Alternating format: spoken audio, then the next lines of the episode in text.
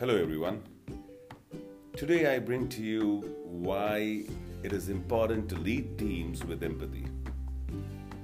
For many years, leadership has been associated with words like aggression, fear, authoritative, bosses who dictate and drive output and results.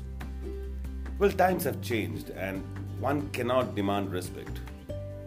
We must now lead teams with empathy and kindness.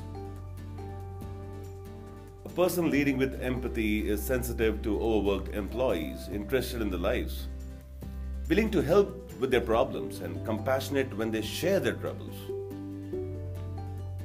If you become such a leader, you will communicate with your employees better and forge long lasting relationships with them.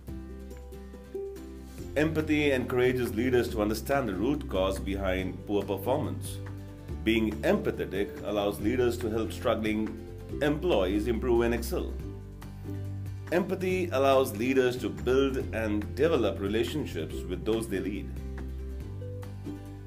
Empathetic leaders feel genuine concern for others and are intrinsically motivated to help them thrive.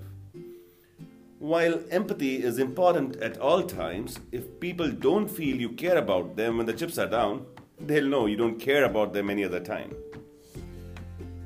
Empathy is an experience that one imagines oneself to be in and thus understands the other person's experience. Hence, to lead with empathy, we need to be better listeners to understand spoken and unspoken concerns show humility and self awareness, invest in building relationships, set expectations, give timely feedback, above all, build a culture of empathy. When we listen to understand, spread optimism, nurture hope, encourage an environment of belonging, and firstly humanize ourselves, we will grow our organization into a place where employees can and want to do their best work.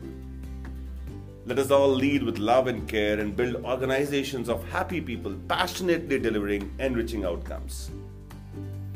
Now you know what can empathy do and how it can help you. Thanks a ton.